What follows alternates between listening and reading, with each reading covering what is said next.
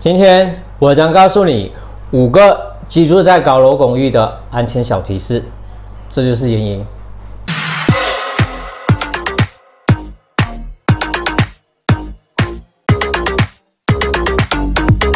任何居住在高楼或公寓的住户都应该留意物业单位里所提供的设施，例如灭火器、窗户和门锁等，以确保自身安全在保证范围内。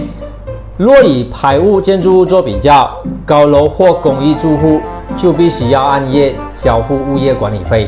事实上，物业管理费是包括楼梯、走廊、电梯、消防系统、保安系统以及其他等。这一连串的服务设施都与每个居民的安全联系在一块。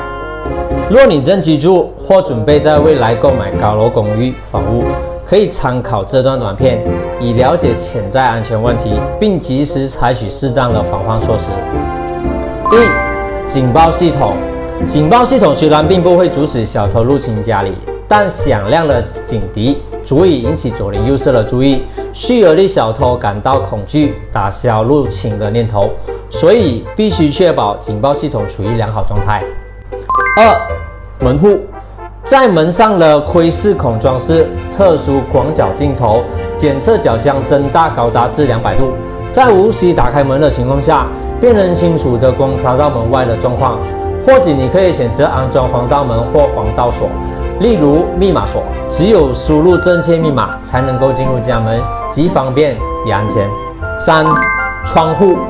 公寓房屋一般属低楼层类型，而低层单位虽然方便出行，但由于窗户较低，容易接触，所以通常容易遭小偷趁机下手光顾。我们可以选择用玻璃保护膜安装于普通窗户表面，让外界的人不易看到室内空间的活动和财物，同时也保护个人的隐私。四、户外灯。高楼或公寓房屋并不像排屋前门拥有独立。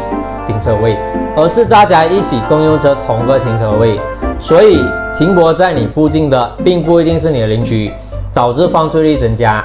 在这方面，户外灯扮演的角色非常重要，你必须留意停车场内是否有安装高亮度的灯具，避免灯光晕暗，以保护自身安全。当然，走廊、楼梯间和人行道的灯光也是不可缺少，必须随时保持光线十足。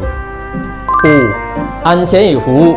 现在一般新的高楼或公寓物业都拥有二十四小时保安和前台服务，装有视频监控与感应系统。当任何外人或车辆进入门口，都需要通过福音住户或前台登记，以双重确认辨别身份，有助于提高安全性。简单来说，若你是高楼公寓的一份子，不妨于居住期间多留意以上所提及的安全要点。除了提高警惕意识外，同时也确保自身安全。希望这个视频可以帮助到你们。